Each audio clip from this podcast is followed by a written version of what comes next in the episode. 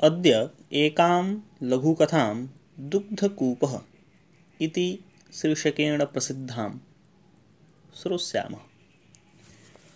एकदा एकः नृपः स्वाधिकारिगणान् कूपं निर्मातुम् आदिशत्।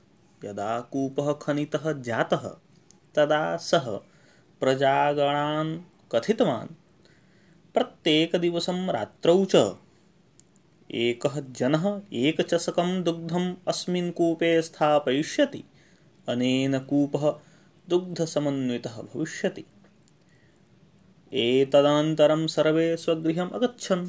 एकः जनः रात्रौ अचिन्तयत्।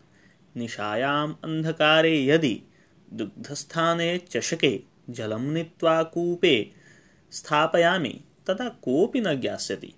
इति विचिन्त्य सः कूपे दुग्धस्थाने जलम् अक्षिपत्। अग्रे प्रभातसमये नृपः कूपं द्रष्टुमागच्छत्। सः आश्चर्यचकितः सञ्जातः यत् कूपः केवलं जलेनैव पूर्णः वर्तते।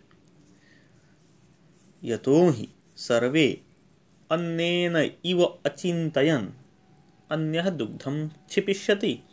मम निक्षेपस्य आवश्यकता नास्ति परं कोऽपि स्वकर्तव्यस्य निर्वाहः नियमपूर्वकं नाकरोत्